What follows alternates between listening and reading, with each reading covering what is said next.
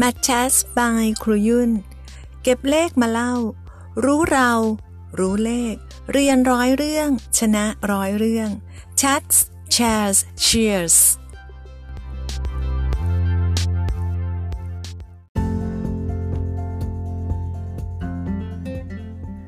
สวัสดีค่ะ ท่านผู้ฟังทุกๆทท่าน ยินดีต้อนรับเข้าสู่ m a t c h s by ครูยุ่น สุวรรณีตากวิริยานันท์ วันนี้ครูยุ่นขอเก็บเลขมาเล่าเรื่องแรกนะคะ เรื่องเล็กๆ น้อยๆ ที่คุณพ่อคุณแม่ไม่ควรมองข้าม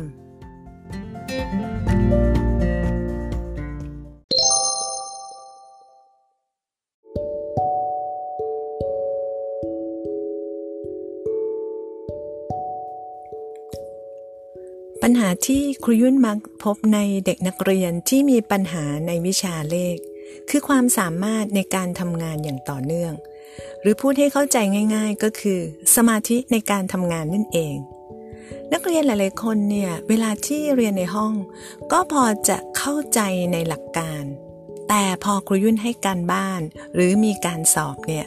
เมื่อเราตรวจงานนักเรียนกลุ่มนี้ มักจะพบว่า จะมีข้อผิดพลาดเล็กๆ น้อยๆเนี่ยมากมาย การทำงานแบบรีบๆไม่เรียบร้อย ขอแค่ได้ส่ง เวลาทำงานในห้องเนี่ย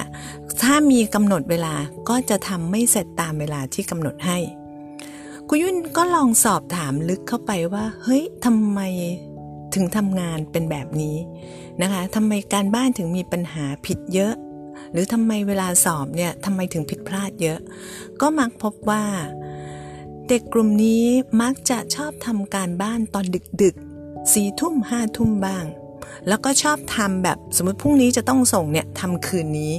บางคนหนักกว่านั้นอีก เพิ่งมาทำส่งเมื่อตะกี้เนี้ยพฤติกรรมเหล่านี้เนี่ยเป็นสิ่งที่เด็กนักเรียนเนี่ยเคยชินกับการไม่ได้สร้างวินัย ก็นึกอยากจะทำการบ้านตอนไหนก็ทำ ไม่มีการวางแผน ไม่มีการกำหนดเวลาในการทำบางคนทำไปดูทีวีไปทำไปฟังเพลงไป ซึ่งหากยังเรียนในชั้นประถมเนี่ย ปัญหาก็ยังไม่ค่อยออกมาเท่าไหร่ แต่พอได้เรียนในชั้นที่ยิ่งสูงขึ้นสูงขึ้น ยิ่งเข้าชั้นมัธยมต้นมัธยมปลาย ปัญหาจะยิ่งเด่นชัดมากขึ้นเรื่อยๆ และเมื่อรู้ตัวเนี่ย นักเรียนก็จะมีปัญหาในการเรียนหลาย ๆ วิชาแล้ว และวิชาที่เป็นปัญหาค่อนข้างมากในเด็กกลุ่มนี้ ก็คือวิชาคณิตศาสตร์นั่นเอง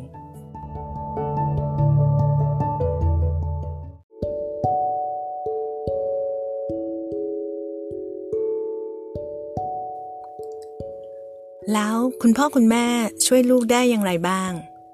เมื่อไหร่ก็ตามที่คุณครูที่โรงเรียนเนี่ย เริ่มให้การบ้านลูกเรา แม้ว่าลูกเราจะเรียนอยู่ในชั้นอนุบาล นั่นก็หมายความว่า คุณครูเริ่มส่งสัญญาณการสร้างวินัยในการเรียนที่บ้านให้กับลูกเราแล้ว และนี่ก็เป็นเวลาที่ดีมาก ๆ ในการเริ่มฝึกวินัยลูกของเรา การเริ่มจากอะไรที่ง่าย ๆ ในช่วงอนุบาล การบ้านจะไม่ยาก เด็กๆจะมีความรู้สึกทำได้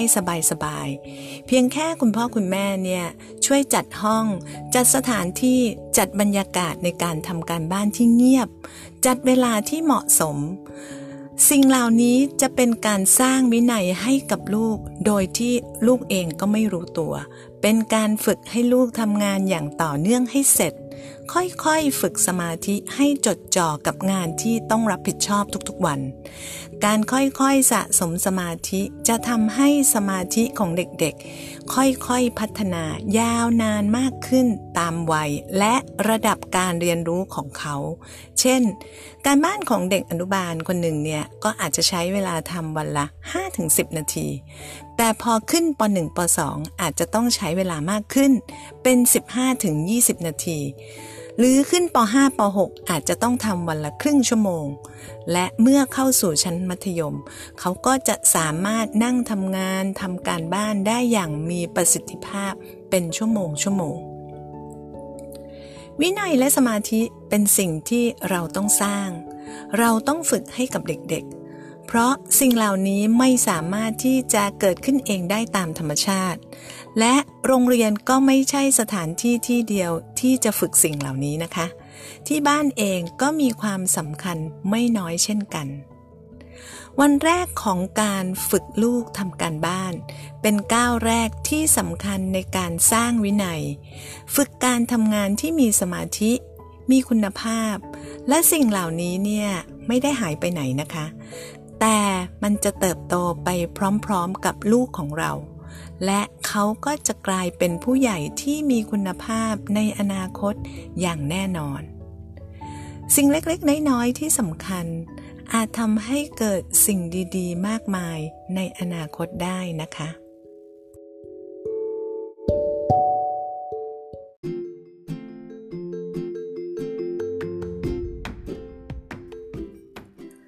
The way you speak to your children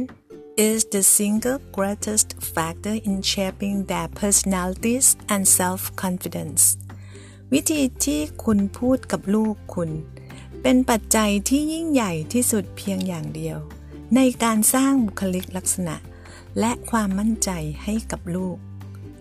แล้วพบกับ Matches by ครูยุ่นในเอพิโซดหน้านะคะ สวัสดีค่ะ